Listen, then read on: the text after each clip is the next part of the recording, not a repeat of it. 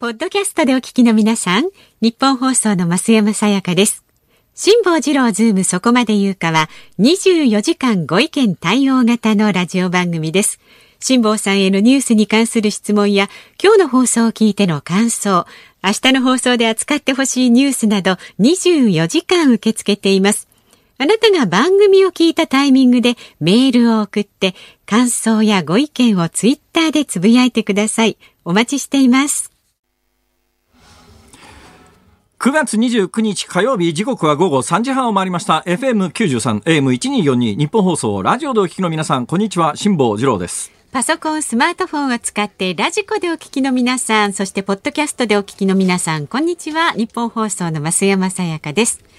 ニッポン放送辛坊治郎ズームそこまで言うか。今日火曜日はですね辛坊さんが好奇心の赴くまま大きいニュースから身近なニュースまでノーディスタンスで語る番組になっています。いやーあのですね、日々いろんなことがありますけれども、なんかこうオンエアの直前にですよ、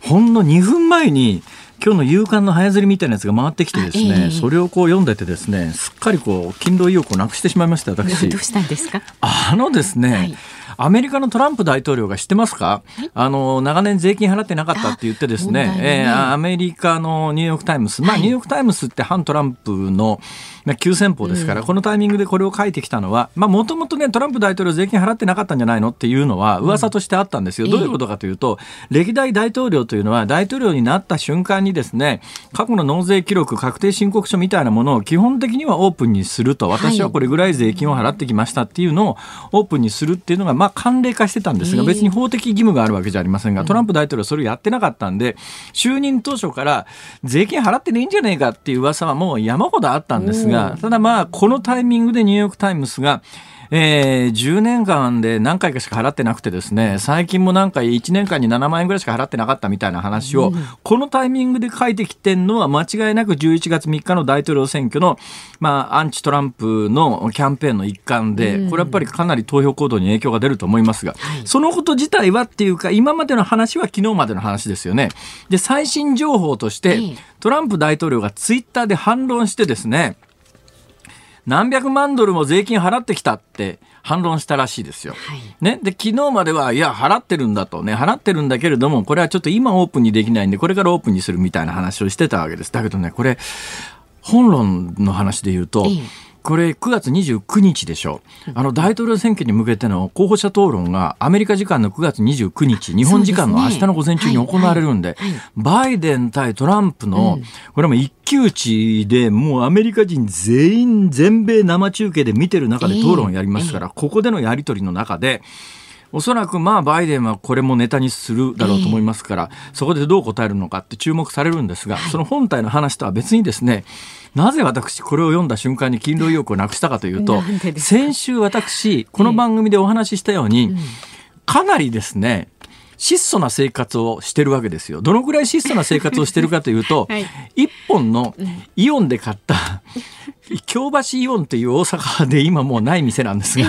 京橋イオンで買った1980円ぐらいのねスリムのストレートジーンズを これを半年間いやもうほぼ1年ぐらい一度も洗濯せずに履き続けているとかですね、基本私の食生活の柱は東京生活の柱はキャベツとレタスを1枚ずつ剥いで 朝昼晩食べてるとか。つつましそういう話をしてるわけですよ。これええ事実なんですよ、ええ全部。全部事実なんですよね。そんでこれだけ話すと、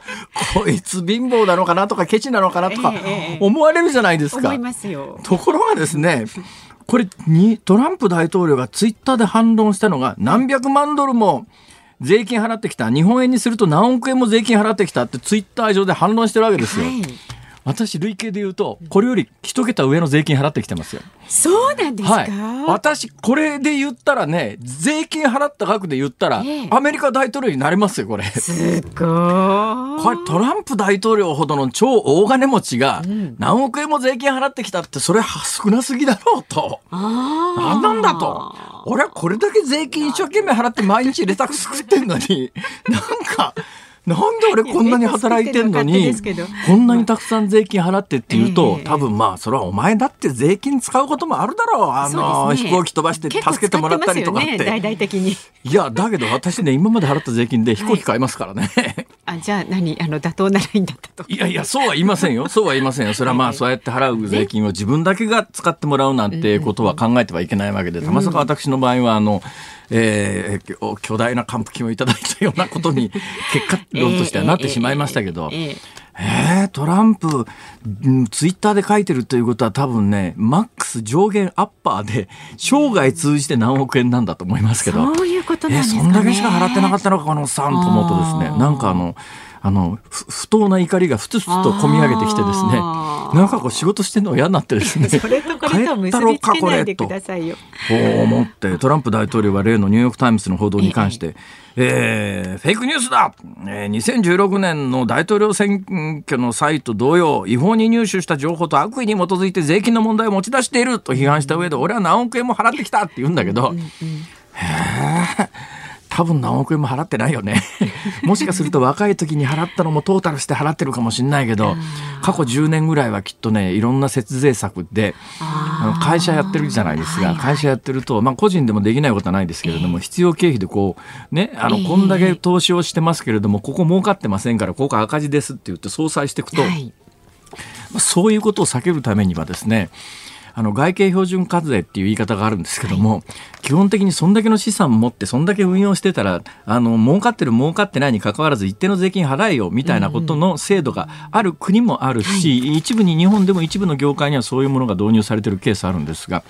ただまあ基本的にはあのどんだけ売り上げのある会社でも儲かってなければだから必要経費みたいなものとね、うん、あのその事業に関する要する経費みたいなことでこう、相殺していくと利益ありませんっていうことになっちゃうと税金払わずに済むんじゃうっていう。うん。そういうこともあるわけで、本当なんとかね、本当に私はあの、私は税金を払うことを 誇りにしておりますけど、冒頭からぐちぐち言うような話ではないですね。はい、いいです。今日全然違う話を実は冒頭しようかなと思ったんですが、あのですね、こういう話がなければ、今日はものすごい爽やかな話からオープンしようと思ったんです。まあ珍しい。いやまあ珍しいって何ですか。どうですか、増山さん？何でしょう？何か新しいこと始めてますか？最近ですか？はい。始めてないの新しいこと？私ね、はい、今日から始めることになりました。今日から？はい、だから今日私申し訳ございませんが、この番組5時半までですけれども、はい、5時半に終わった瞬間に、ダットのごとく曲を後にさせていただきます。何するんですあの、直後に予約を入れてしまいましてですね、え、あの、何をやり始めるのかというのを、あの、まあ明日ぐらいからぼちぼち公開していきますけれども、ちょっと顛末がありましてね、えー、あることを始めようと思ったんですよ。えー、で、あるところの教室に行ってですね、で申し込もうと思ったらですね、はい。今時ですよね。あの、お客様、申し訳ございませんけれども、はい、申し込みは全部インターネットを通じてになっておりますから、直接お店に来られても困るんですみたいなことを言われたわけですよ。ほいで、まあ、しょうがねえ、家帰って、じゃあ、スマホかね、えー、パソコンで申し込もうと思ったんですけども、で、帰り支度をしていたら、そこの受付のお姉さんがやってきてですね、あのーいつ頃から始められますか？みたいな話で、それ先週の出来事ですよ。で、来週ぐらいから、あ、わかりました。じゃあね、こちらでね、あの、申し込み手続きを、この、多分ね、その時間暇だったんだと思いますよ。受付のカウンターのお姉さんがすごい暇そうにしてて、多分、だけど偉いと思いますよ。ただ、経営者じゃなくて従業員の方ですから、そんな面倒くさい客は追い返しゃいいだけの話なんですけど、多分ね、すごい、あの、業務に忠実な受付の方だったと思います。って思いますよ。だからこのまんまこの親父を返したら、そんな面倒くさい申し込みなんか絶対しないと思ったんでしょうね。ここでねだから受付のお姉さんがそこの目の前にあるパソコン画面で入会手続きを全部やってくれたんですよ。で予約まで取ってくれたんですよ。思いで、だけどね、ざーっと全部の申し込み終わってあとはもう会員証発行というところまで来て、はいお姉さんがしばらくこう、うん、考え事してるわけですよ。で、その前に私は名前と住所と生年月日のデータを出して、それに基づいてお姉さんは会員証を作っていたんですが、一番最後の段階に来て、うんとうなり始めてですね、それで、やおらはそのお姉さんは私のところにやってきて作業を中断して、あのお客様万一の時のための、はい連絡先と、ええ。えー、連絡者のお名前をちょっとお書きいただけませんか、ええ、どういうことかというと、多分若い人にはそんなこと言わないんだと思いますよ。だからずっと申し込み作業をしていって最後に年齢入れた瞬間に、この人この人だからそのだからそのこれから始まるレッスンの中で なるほど。あのなんかやってる間に体調が崩れるとか最悪あの世へ行っちまうみたいなことが起きた時にご家族に連絡しなきゃいけないんで。連絡先を最後に聞かれてですね。ああそういうシステムになってるんだ。ということで私今日からこのオンエア後命をかけてとある教室に通い始めますので。はいこれちょっと楽しみにしておいていただいてこれこれこそ連続講座でですね。ちょっとこれちょっとずつ明かしていくっていう。今日1回目ですから、はいはいはい、明日2回目ですから。明日まで待たなきゃいけないんですかぜひ楽しみにしていただいて。楽しみにしてますよ、はい、明日までに私が何かあってこのスタジオに出てこられないとこの謎は永遠に解決できないとい。うことで。気をつけて通ってくださいあの増山さんが死ぬ間際に、あの時あの話は一体何だったんだろう？すごい気になって気になって。そういうことありますよね。そういうことでございますんで、はい、なんとか明日は張ってでも来たいと考えております。気をつけてください、ね。はい、ぼちぼち参りましょう、はい、はい、じゃあまず株と為替の動きです。今日の東京株式市場日経平均株価は3日続伸です。昨日に比べまして27円48銭高い。2万3539円10銭で取引を終えました。で為替相場現在1ドル105円60銭付近で取引されています。昨日のこの時間と比べますと30銭ほど円安になっています。さあ辛坊治郎ズームそこまで言うか。今日4時台にお送りするズームオンはですねあさって酒税の改正です。酒税の仕組みと問題点はということで種類業者専門税理士の深川康弘さんにお話を伺います。5時台のズームオンはみずほフィナンシャルグループが恒常的なテレワークを決定コロナ後の労働環境はというニュースについて辛坊さんが解説しますさあ番組ではラジオの前のあなたからのご意見もお待ちしています。メールは z o o m zoom アットマーク一二四二ドットコム。ツイッターでもつぶやいてください。ツイッターはハッシュタグ漢字で辛坊治郎、カタカナでズーム、ハッシュタグ辛坊治郎ズームでつぶやいてください。メッセージ番組のホームページにはね応募フォームございますのでそちらからでも構いませんお待ちしております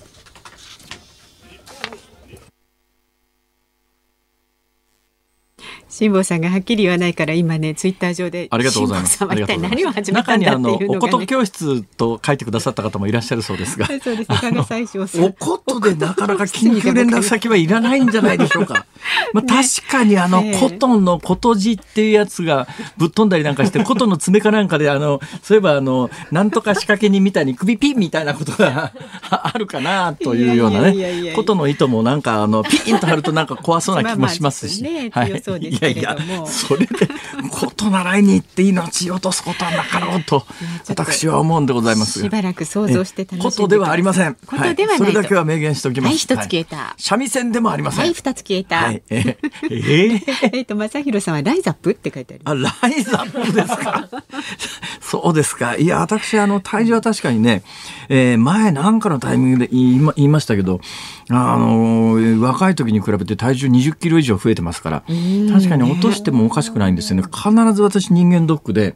えー、あの肥満であの BMI っていうのあるじゃないですか、はいはい。はい、あれあのいわゆるその肥満の領域に入ってますから。見えないですけどね。そうなんですよ。だけど一応統計上そうらしいですよ、はい、だから何とかしなさいとか言われるんだけど、はいはい、まあぼちぼち参りましょう。はい、さあこのコーナーでは辛坊さんが独自の視点でニュースを解説。まずは昨日夕方から今日この時間までの話題を1分で振り返るズームフラッシュです。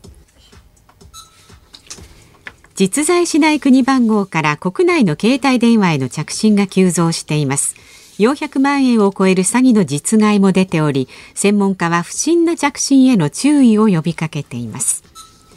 NTT が株式6割を保有する NTT ドコモの完全子会社化を検討していることが分かりました。ウーバーイーツジャパンは国内配達員の保証額を増加すると発表しました。配達員が事故で怪我をした際に支払う医療費の上限を今までの2倍の50万円に増やします。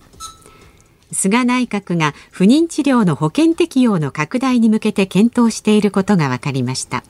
2021年度予算の概算要求に盛り込まれます。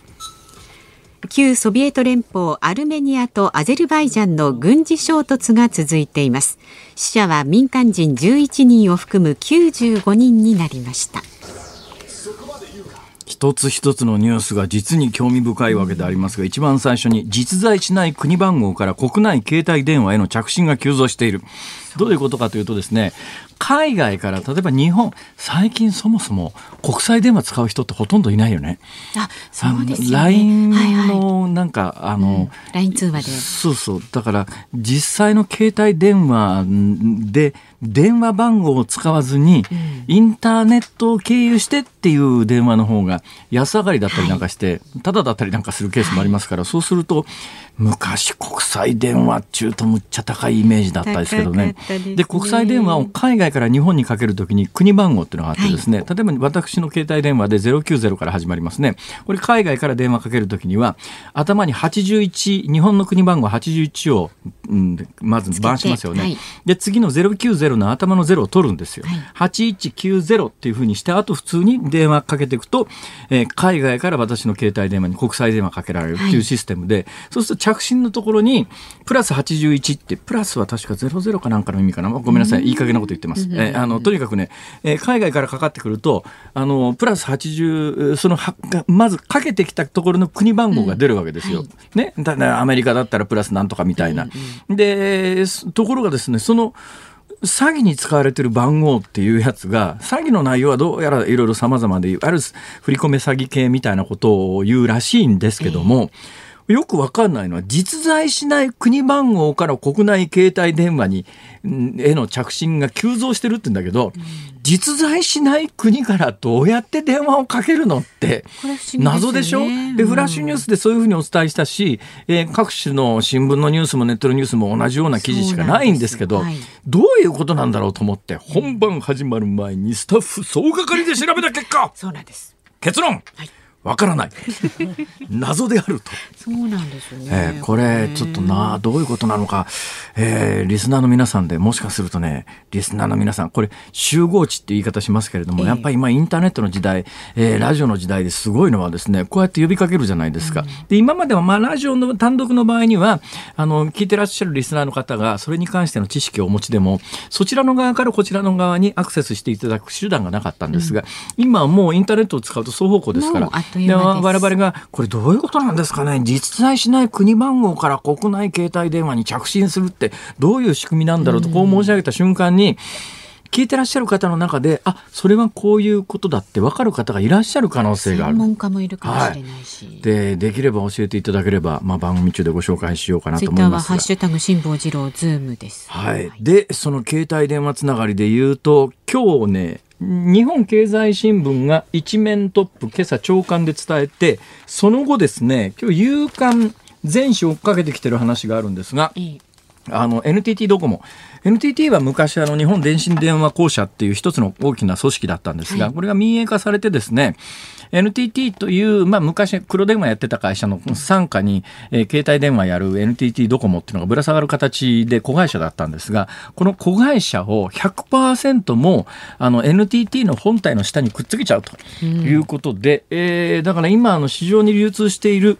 あの株式に関しては NTT 本社が買い上げる形にして、もう完全100%子会社にした上で NTT ドコモという携帯電話会社は上場廃止にすると。い。う、はい、そういう方向性が発表されたんですよ。でこれね、重要なのは、うん、NTT 本体の方は、実はね、3分の1ぐらいまだ政府と自治体が株持ってるんです。もともと日本電信電話公社から出発してますから。となるとね、NTT という本体の会社は、政府のコントロールが効くんですよ。NTT ドコモは効かないんですが、NTT は効きます。はい、で、その NTT の傘下に携帯電話会社が入るということは、NTT ドコモという携帯電話会社の運営に関しても政府や自治体が口を出すあの余地が大きくなる。はいはいつまり何ができるかというと、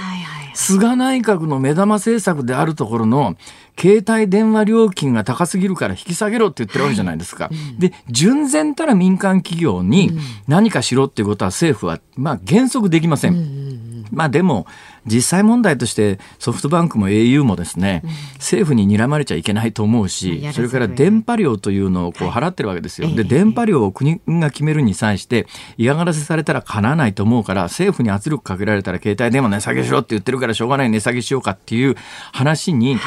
普通の民間企業でもなるんだけど NTT はさらに政府自体が大株主ですから。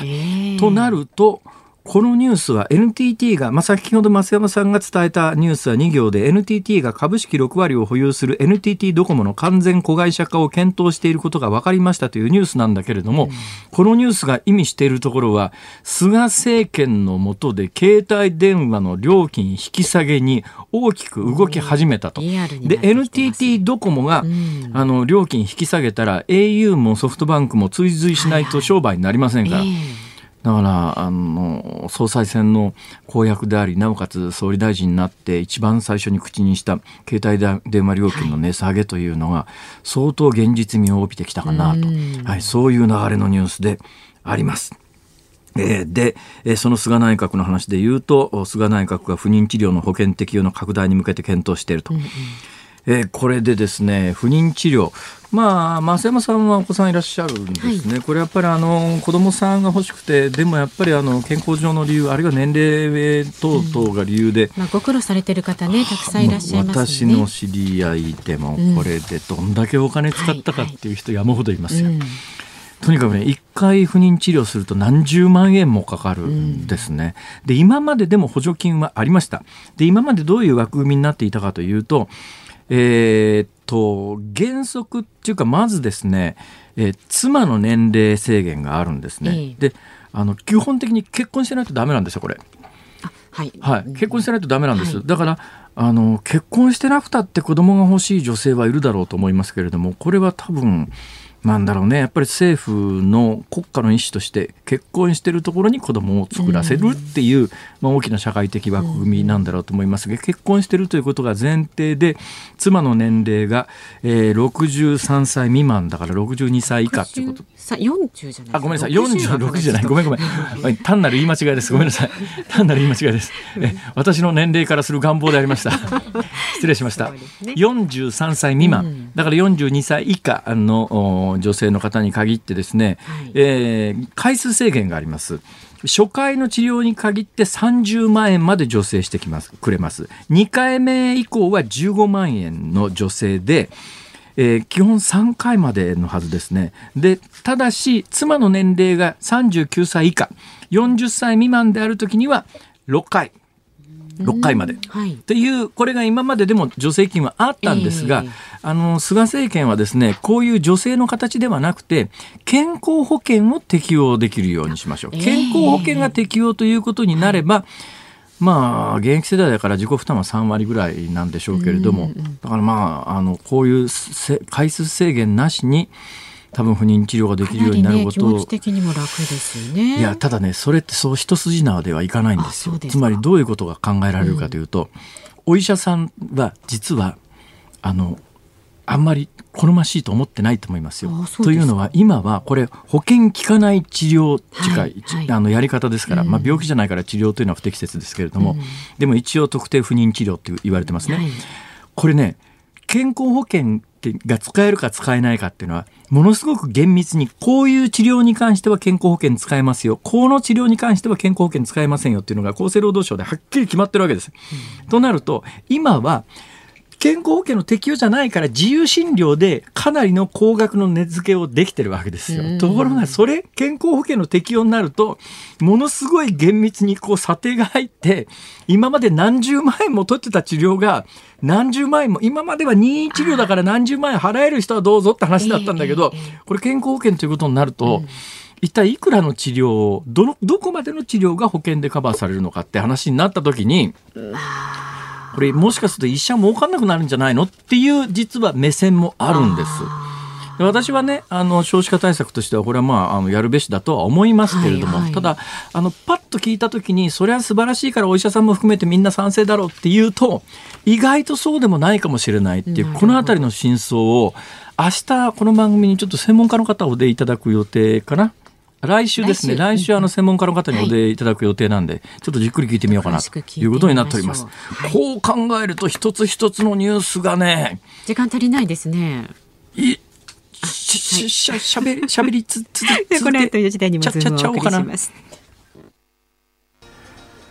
9月29日火曜日時刻は午後4時を回りました。有楽町日本放送第3スタジオから辛坊治郎と。増山さやかでお送りしています。辛坊さん最初のね、はい、フラッシュのニュースのところで、えー、海外実在しない国からね電話かかってきて詐欺につながるとなりましたが、えー、えー、っとツイッターでミックスさん。そういえば先日会社の携帯に中国語でかかってきたな。わけわからなかったから切ったよ。あ、あ中国語で。だからさっきの話も実はですね、はい、いわゆるオレオレ詐欺なんだけれども、うん中国の日本にいる中国の皆さんをターゲットにしたオレオレ詐欺に日本人も引っかかってるんじゃないのっていうどうもそういう説もあるらしいですね。そうなんですよ。ええ、でね電話番号についてなんですが、はい、神奈川県横浜市のアールズコートさん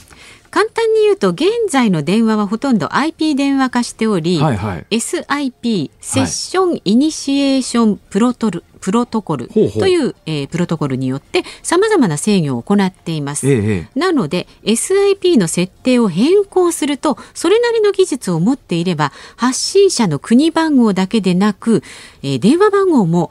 詐称することができるつまりどの国からかけてるかどの番号からかけてくるかを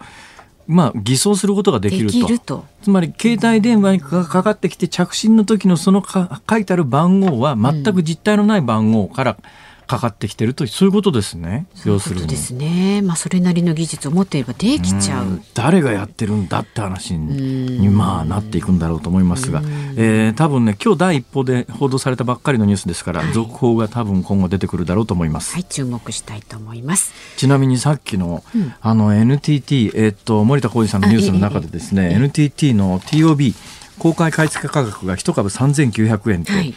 あの今日の終値がですね NTT ドコモの終値が今日の終値が昨日に比べて15%、まあ、爆上げしててですね、はい、3213円なんですがこれは上がりますよ。3000理論上は3900円までは上がるということですからね。なそうですね、えー、他の携帯電話会社は逆に言うと経営的に厳しくなるだろうという思惑からですね冒頭申し上げたように、まあ、先ほどから申し上げているように、これは何のニュースかというと携帯電話が今後料金下がるよというニュースなんで、はい、他の携帯電話会社のあの株は下がってますけれども NTT ドコモだけは1株3900円で買ってくれると発表してますから、だから今3213円今日の終値ですから、それはまあ株持ってる人はやったって感じですよねこれ。本当です、ね、はい、そんなことになっております。はい。日本放送辛坊治郎ズームそこまで言うか。この後はこちらも気になります。あさって10月1日酒税改正につきまして種類業者専門税理士の深川康弘さんとお電話をつないで伺います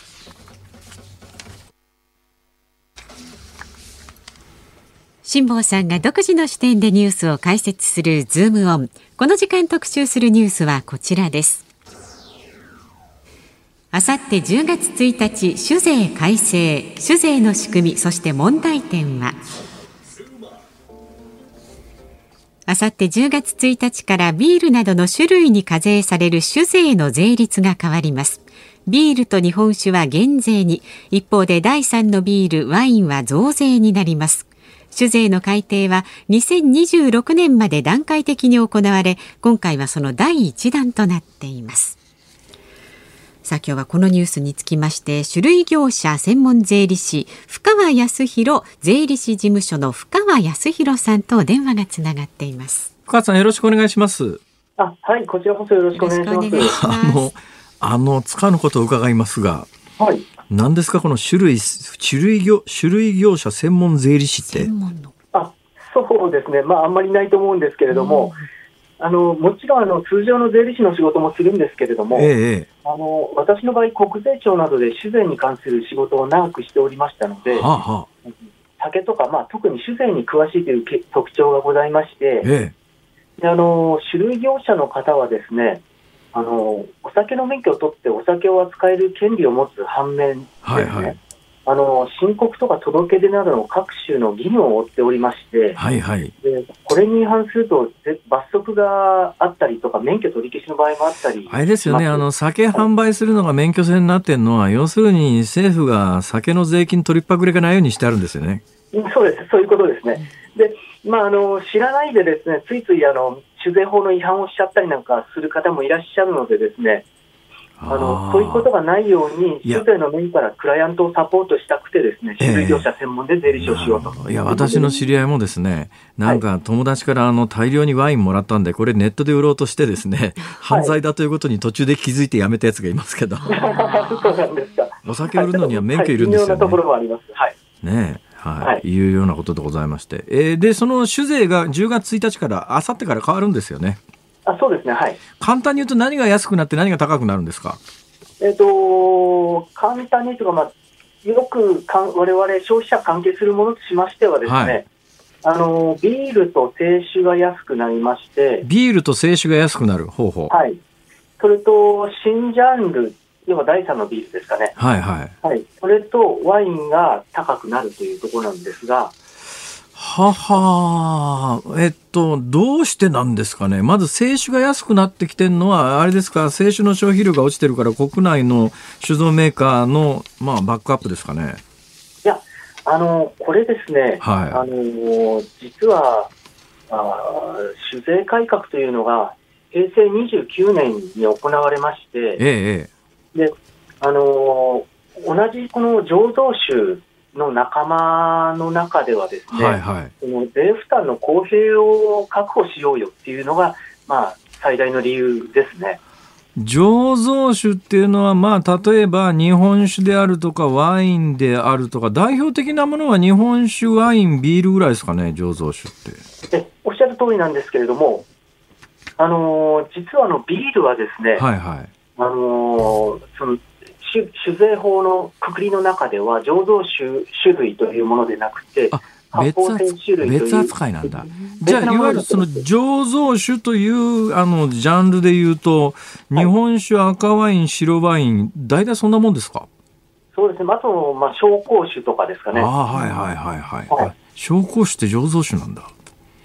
で、これを蒸留したやつが、まあ、はい、あの、スピリッツであるとか、ウイスキーであるとかですよね。まあ、そういうことになりますね。えー、でそれはまた税金違うわけですよね。それまた別です。で、はい、さっきおっしゃったいや日本酒の税率を下げるのはワインとの公平性をた、あの作り出すっていうことですか？趣旨として。そういうことになりますね。はあワインの方が税率安かったんですか？安いです。あの1リットルで言いますと、はい、あの今現在清酒が120円なんですね。ほうほうほうほうでワインは80円なんですはあ、ワインの方がだいぶ安いんですね。そうです。で、あの、それをあさってに、それぞれ10円ずつ、この歩み寄らせるんですね。90円と110円ですかそういうことです。あそれでも日本酒の方が1リットル110円、ワインが90円。そうです。それちょっと納得いかないのはですね、まあ、ワインってほれ、あの、まあ、安いワインもありますけれども、中には何万円、何十万円みたいなとんでもないワインあるじゃないですか。すね、これ、どんだけ高くても、はい、あの、値段に対してかけられる税金じゃないから、それは1本30万円のワインでも、1本あたり、リッター換算で今80円、10月から90円ってことですか？そういうことです。それちょっと納得いかないですよね。まあ、あのーそうですね、まあ、昔はですね価格、その売り値によって税金変えてた、ええ、酒税を変えてたりもしたんですけれども、はい、どんどん簡素化されてるんですね。はは売り値かける何パーみたいなことすると、計算もややこしいしっていうことですか？そういうことですね。はあの、まあ、よく言えば、ラベルさえ見れば、酒税の額がわかるんですよ。ああ、ラベルにそれは醸造酒であるとか、スピリッツであるとか、ウイスキーであるとか書いてあるということですね。そうです。例えば、ワインであればですね、はい、あの大体750ミリリットルボトルが多いと思うんですけれども、はいはいはいはい、あのー、80円のもの、今80円、リッター80円ですから、60円か。60円ということかける4分の3ですもんね。そうです、そうです、そうです。はは。ということは、ワイン1本、普通のボトルでワイン1本税金60円かかってるってことですね。そね、それは500円のチリワインでもあの50万円のあのロマネコンティもっととするか 100万円のロマネコンティでも1本60円ということですか。はいそういうことです。納得いかねえな、それ。そう考えるとね、なんとなくね。なので、あのー、と、そういうことでですね、価格が高いもの、清酒やワインにつきましては、はい。飲があのビール系よりも通常高いじゃないですか。はいはいはいはい。ですので、あの、あさって以降ですね、この醸造酒系のものについては、値段がその劇的に変わるとは正直思えないね。そうですね。あの、その醸造酒でリッターあたり120円がお酒、日本酒が110円になり、ワインが80円が90円になるっつったって、はい、まあ、リッターあたりで10円だから、えー、かける4分の3、7.5円。ボトル1本あたり7.5円上がる、ワインの場合は上がるってことですよね。まあそうですね。はい。そのぐらいの価格変動だから、まあ、あんまり日本酒的にも、まあ、日本酒は1.8リットルだから、えー、それでも、それでも 10, 10円、20円の世界ですね、それね。そうなんですよね。あの例えばあの消費税が昨年上がりましたけれども、はい、あのそこのところで飲み込んでいる蔵とかもあると思うんですよ。ははだからそこの部分で通ペイじゃないんです、そこまで達しないんですけれども、まあ、の原価の一つですから、酒税というのは。いや、それね、もともとごめんなさいね、ということは、つまり、あの深川さんは税務署にいらっしゃったわけですね。まあそうですね、そうすると、その税務署の国税の方にいらっしゃるから、あのいらっしゃった方だから言うんですけども、はいはい、あのワインって外国文化じゃないですか、日本酒は日本の文化じゃないですか、そしたら日本文化を大切にする意味では、日本酒の方の税率を下げるべきじゃないですか。えっと、税率を、まあ、下げてますね、そういうことで。いや、それでもまだワインより高いのは納得いかないんですけど。あそれでですね、あの今回は10円ずつ歩み寄るんですけれども、はい、3年後には同じになるんですよ。あさらに日本酒が10円下がって100円になり、ワインが90円から10円上がって100円になるわけですね。はい、そうです、そうです。いや、日本酒もうちょっと優遇しましょうよ。そうですね。はい。これ今手元にね、はい、お酒の嗜好、つまり酒の消費量のグラフがあるんですけども、はい、日本酒って1970年代の前半にピークをつけて、そっから劇的に下がってますよね、日本酒の消費量。下がってるんですね。下がってますね。これ3分の1ぐらいになっちゃってんじゃないのかな。かなり下がってますね。あの一つがですね、はい、もう消費者の静止離れもあると思うんですけれども、ええあの高い日本酒を作ってる蔵が増えてることも理由だと言われてます。はあ、つまりあのうちの親父なんか毎日毎日浴びるように二級酒飲んでましたけれども、そういう人が減って、はい、吟醸酒を量少なめに飲むとかそういうことですね。そういうことですね。はい。あそういうことか。一方で、これ劇的に増えてきてるのがビール系っていうのがものすごい勢いで、1950年代から見ると、もうもう何倍って言えないぐらい伸びてるんですけど、これどういうことですかね？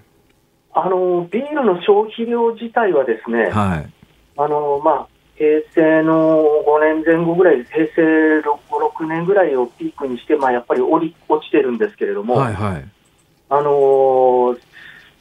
まあ、ビール系と言われてる元祖というと、きっとですけれども、あのサントリーがですね、はいはいはい、ホップスという商品を平成6年に発売されたんですあったあった。はいはいはいはい。はい。はい、まあ、それはスーパーホップスっていうのもあったんですけれども、えー、これあの、昔から発泡酒というカテゴリーはあったんですが、はい、このビールと同じような味のものということの発泡酒というのは、これが初めてだったと記憶しておりまして、私の記憶で言うとビールの日本における税率がものすごく高かったんである意味その節税っていうか消費者に安い価格で商品を提供するためにビールのジャンルでないものをお酒のメーカーが発売したという印象があったんですけど。そうですそうです。それでその理解でいいんですか？よろしいそしたら国税が追っかけてきてそれでビールで税金取りっぱぐれちゃいけないっていうんでそっちのビールによく似たものの税金を上げてきたんですね確か。えーと、そうですね、発泡酒を上げてきましたね。それってせっかく酒造メーカーがビールのようなものを安い税金で国民に提供しようというのになんてことするんですか国税は？まああのー、ビール、結局のところ、酒税の全体として落ちちゃ、まあ、国として困るっていうのはあるかもしれませんし、あとあの、なんですかね、えー、っと、まあ、後追いだっておっしゃるのは当然だと思うんですけれども、ええ、あのまあ、一方で、あのその技術力はですね、最近言われているのが、技術力、特にあの国内じゃなくて海外に向けて、はい、あの日本のその技術力をアピールしていこうっていうような全体の流れもあるようでして、ほうほう。あの例えばそのビールであればですね、ええあの私もあの官邸官の友人とか多数いますけれども、はいはい、あの世界を類見ない超あの品質、高品質なものらしいんです。あ日本のビールうまいって言いますよね。そうですよね。で、えー、なんかすごい海外でも人気らしいんですけれども、えー、あのそういう技術力を持ってるんであれば、その技術その技術力で、技術でこの競争をした方が長い目で見ると輸出も増えたりとか、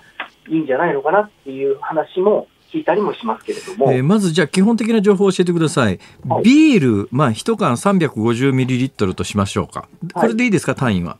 はい、です、はい、じゃあ350ミリリットルの缶の税金がいくらかというと、まあ、ビールって今、いわゆるその昔ながらのビール、それからそのホップスで出てきたような、これ後に発泡酒っていうこと、当時から発泡酒か。で、それからさらに第3のビールってもっと税金の安いやつありますよね。3種類ありますよね。3種類あります、ね、で、一番最初のビール本体ってもともとどのぐらいの税率だったんですか ?35 ミリリットルでい。いくらぐらいだったんですか？まあ、現在77円ですね。今77円。はい、350ミリリットル一缶で77円っていうのはさっきの醸造酒からなんかからするとべらぼうに高いですねこれ。高いですね、まあ、昔からあのビールで持ってたっていうところがありますけど、だんだんそれでも率は減ってはきていたようです。あそうですか。いや、私ね、あの、ビールって、だいたい海外って、特に欧米って、要するにアルコール度数で税率だいぶ違うんで、特にビールみたいな税、あの、アルコール度数低い酒に関しては、ものすごく税率が低くてですね、ニューヨークあたりで、私、あの、今から20年ぐらい前に住んでる時に、コンビニみたいなところでビール買うと、1本100円ぐらい、1ドルで買えたんですよ。当時やっぱりね、税率が同じぐらい日本だとしてたんで、はい、あ、外国ビールの税金すごい安いんだなと思った記憶があるんですが、日本のビールの税金高すぎませんか、これ？まあ、それは実は昔から言われておりまして、はあ、はい。で、まあ、下がってはきてるんですけど、それが、例えばビールも醸造酒だからと言って、清酒と同じカテゴリーにしちゃうとですね、ええ、今度は清酒とかワインをドカンと税率上げないと、同じ税収にならなかったりする、ね、なるほどね。全体の税収がイーブンになるように、はい、あの操作するわけですね。まああのそういうことが、まあ、今回もそうなんですけれども、えー、あの例えば特定の新ジャンルなら新ジャンルを狙い撃ちするというよりはですね、はいはい、あの公平にしていきましょう。で別にあの新ジャンルを税金税金上げたからといってその税金全体を国がもっと召し上げましょうっていうことではないんですね。なるほど。わかりました。まあ、とりあえず今350ミリリットルの、まあ、ビール、昔ながらのビールは77円の税金がかかってるやつが10月1日からいくらになるんですか？えー、70円です。ああ、7円下がるんですか？はい。これは価格に反映されそうですかね？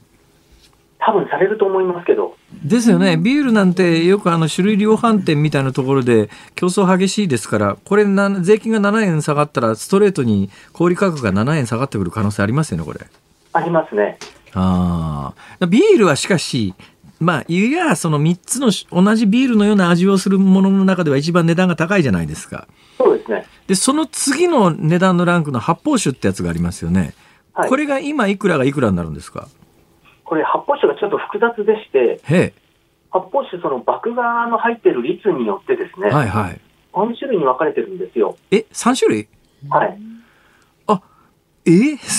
発泡酒だけで3種類分かれてるんですか？それ第3のビールとは関係ないんですか？関係ないです。えじゃあビールが1種類、発泡酒で税率3つあって、さらにそれとはプラスで第3のビールがあるということですか？そういうことです。有馬、じゃあその発泡酒の3つあるやつを教えてください。はい、発泡酒の中で、あの一番あのメジャーなものというと、はいはいえー、爆画比率が25%未満のものなんですね。はいはいはい、でこれにつきましては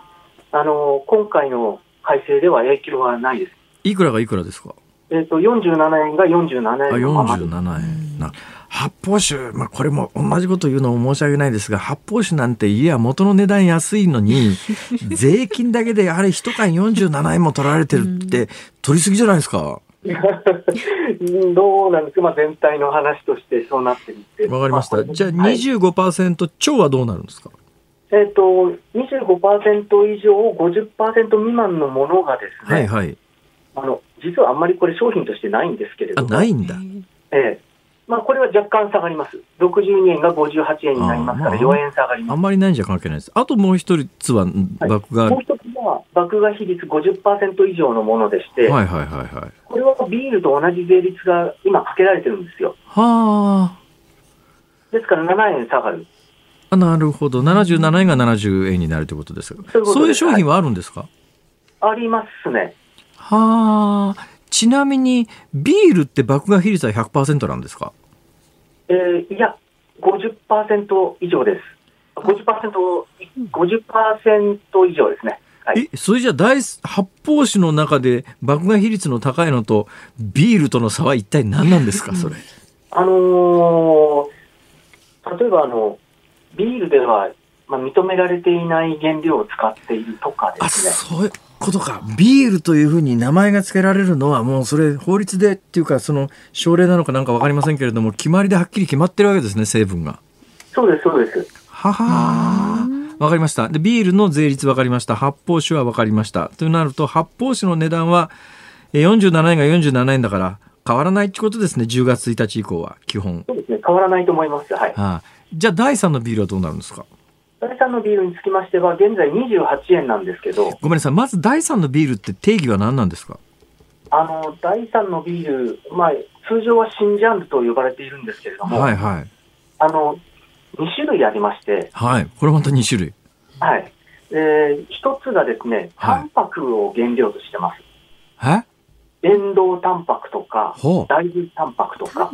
はあ。ほいで？キリンの喉越し生ってありますね。ありますあります。これがあの代表選手なんですけれども、へ大豆タンパクを、はあ、えーと、麦芽じゃなくて大豆タンパクを使って発酵させたものにホップを入れてるんですよ。あ、つまり麦芽全く入ってないってことですね。そういうことです。はい。なるほど。もう一つは？もう一つは、あのー、クリアフリーとか、あれ？あのー、朝日が有名なんですけど、はいはいはい。サントリーのですかね、金麦とか。はい。あのー、発泡酒に、麦スピリッツを入れるんです。へはあ。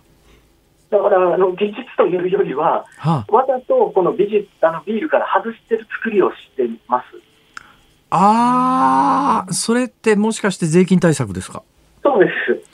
ああ、なるほどね。発泡酒の税金がかからない、もっと低い税金にするために、はい、あの違うものをちょっと混ぜるっていうことですね。そういうことですね。ちょっとで、ちょっと混ぜてるんだと思います。ちょっとなんだ。ちょっとだと思います。はあ。その新ジャンルというものの税率はいくらがいくらになるんですか？えー、現在28円のものが、はい。10円上がって38円です。え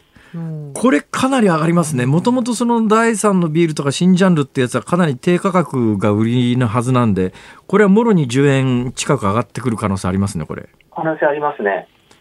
ははあ。これ。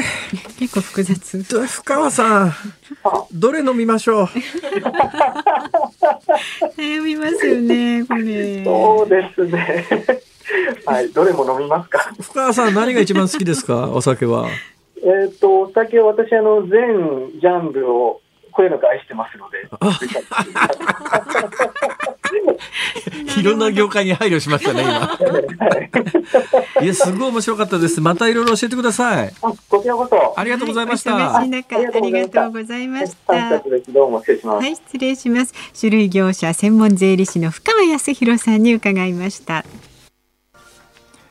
9月29日火曜日時刻は午後5時を回りました。辛坊治郎です。ニッポン放送の増山さやかです。辛坊治郎ズームそこまで言うか。この時間は辛坊さんのエンディングリクエストコーナーそうですね。今週昨日はあのテイラー・スウィフトスウィフト。テイラー・スウィフトって意外と言いにくいですね。テイラー・スウィフトそうです、ね、テイラー・スウィフトからあは入りましたね。今週はですね洋外、はい、洋楽にしましょう、ね、洋楽でそんなに古い洋楽じゃなくてですね、うん、まあ過去10年以内ぐらいの洋楽で、はいえー、まあ、あの、かなりヒットした誰でも知ってるような曲を中心に、なんかこう思い出そうかなと思っていて、いいね、ふっと浮かんだのがですね、はいうん確か増山さんの応援歌をイギリスのなんとかスミスっていう歌手が歌ってたような気がするんですよ。サム・スミスですね。あの増山さんの応援歌でしたね。なんか増山さんって呼びかける歌。増山さんって聞こえるんですよね。これがね。空耳。あれにする。だけど曲のタイトルわかんない。増山さん。なんとかスミスの増山さん。増山さんわかる。あ、わかる。わかるすげえ。スタッフ全員 OK。さすがラジオ局だな。じゃあ増山さんでお願いします。じゃあ増山さんでお願いします。はい、楽しみにしています。さあ、えー、番組ではね、ラジオの前のあなたからのご意見24時間お待ちしております。明日の放送では使ってほしいニュースや話題などでも結構です。メールは zoom zoom アットマーク 1242.com ツイッターはハッシュタグ漢字で辛坊治郎、カタカナでズーム、ハッシュタグ辛坊治郎ズームでつぶやいてください。あなたからのご意見お待ちしています。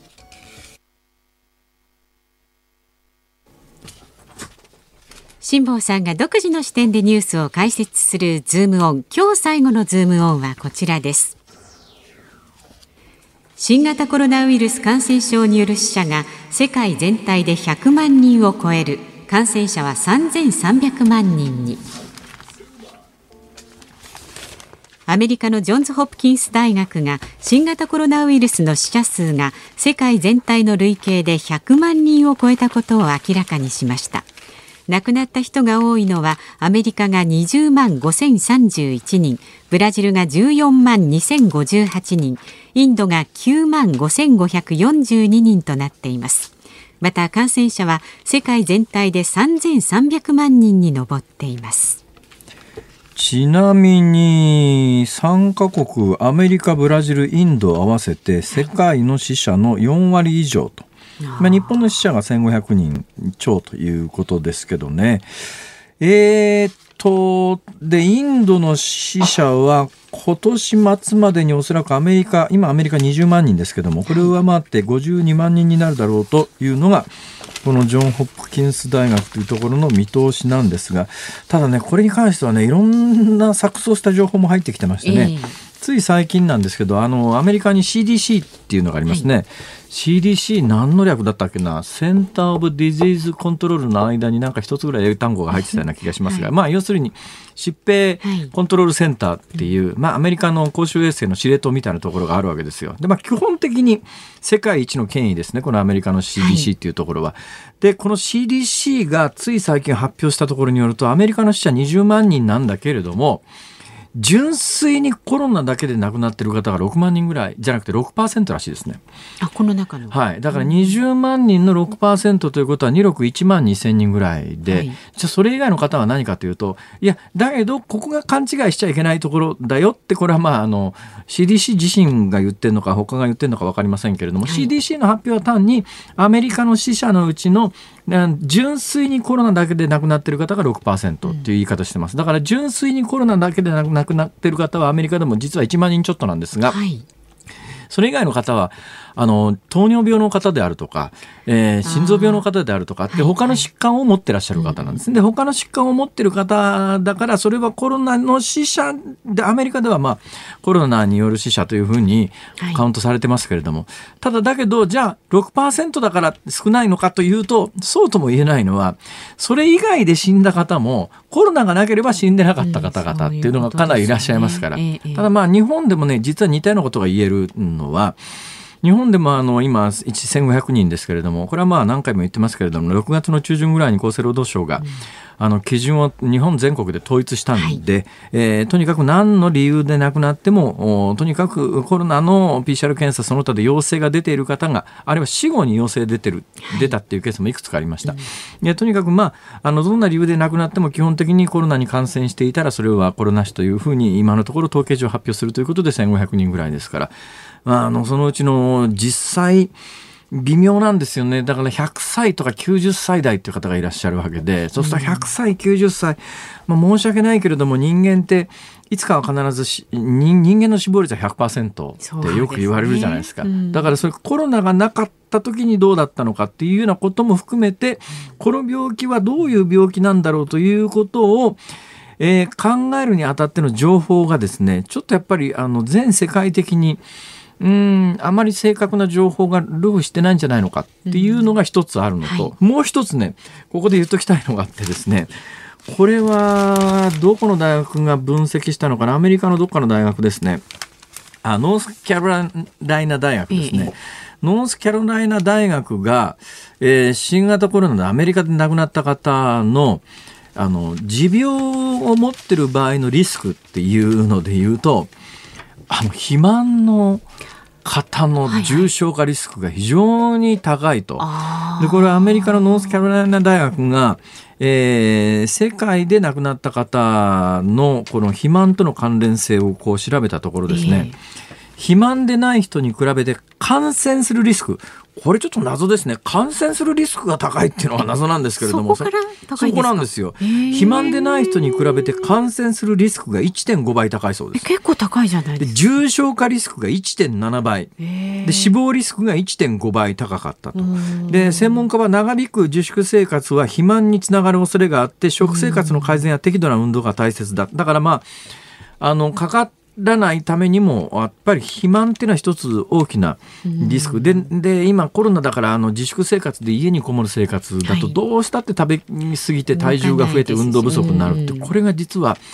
悪循環にはまっていく可能性があるよという警告を出してらっしゃいます。でアメリカでさっき申し上げたように CDC の発表で言うと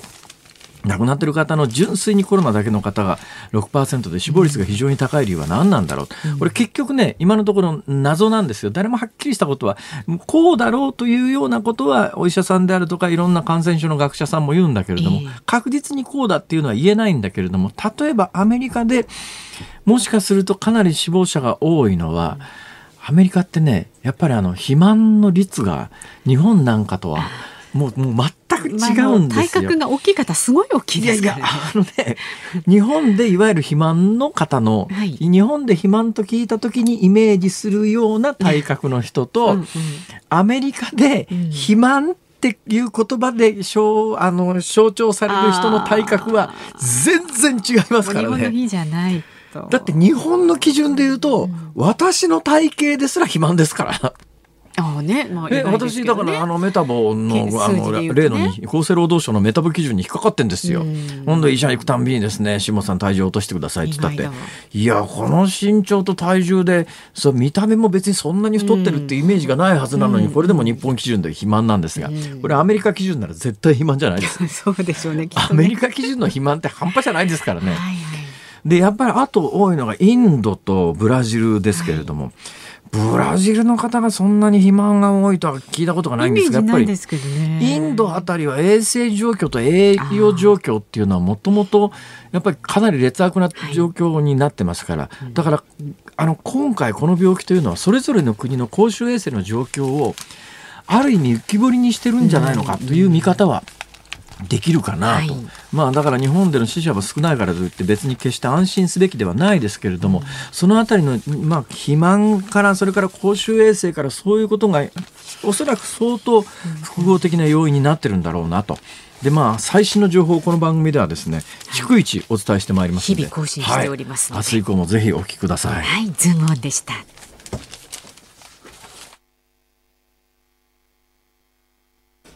お送りしているのはサム・スミスで Money on My Mind、えー、増山さやかさん公式応援歌ということに日本放送ではなっておりますが、えー、何が増山さんに聞こえるのかというとですね、あれは Money on My Mind っていう曲のタイトルそのまんまなんですけど、ね、Money on My Mind の中に増山のス S に当たるものがどこにもないんだけど、どう聞いても増山さんに聞こえるという不思議だなこれは。そうなんですよね。まあ、聞いてる謎だな。もう一回ぐらい聞けるかしら。はい、さん、はい。やっぱり絶対増山さんって言ってるよね。そう。ちょっといっぺん、ね、サム・スミスに聞いてみる？お会いしたいと常々思ってるんですけど、ね、なかなかねチャンスがなくてね。はい、はい、ということで今週はあの過去5年、うん、10年ぐらいの、えー、洋楽縛りで明日、明後日もお届けしていこうと思います。楽しみです。はい、そうお聞きのニッポン放送この後は健康あるあるワンダフォーを挟みまして夕方5時30分からニッポン放送ショウアップナイター。今日は広島対巨人戦。解説が天谷宗一郎さん。実況今日は RCC 中国放送の石橋誠アナウンサーです。で、明日朝6時からの飯田浩二の OK 工事アップ。コメンテーターは地政学戦略学者の奥山真司さんです。取り上げるニュースはアメリカ大統領選候補第1回テレビ討論会開催へそして香港国家安全維持法施行から3ヶ月などですぜひお聞きになってくださいねこの世界が注目するアメリカ大統領選の第1回テレビ討論会、日本時間の明日の午前なんで、この番組をお届けするときには、もう即ですね、アメリカで全米の世論調査が行われますから、まあ、どっちが勝ったとか、どっちが負けたとか、そういう判定も含めて、はい、番組内でお伝えできるんじゃないのかなと。残念ながら、飯田君の時間はこうなりそうだという予想を中心に、まだね、私の番組はこうなりましたがお伝えできるということで。じゃあもうセットで聞いていただくとこれまたね。そうですね。はい、そのためには私、これから予約が入ってるところに行って、息伸びるということをしないと、どうにもなりません。あ、それからですね、明日のズームには、あの、元防衛大臣の小野寺元防衛大臣いらっしゃいます。小野寺さんはい、はい。私、本当にお世話になりまして、ええ、あの人には頭がね、こう、あいろいろね、ありましたものね。そうなんですよ。はい、はい、えー、辛坊治郎ズーム、そこまで言うか、ここまでのお相手は辛坊治郎と、増山さやかでした。明日、元防衛大臣登場です。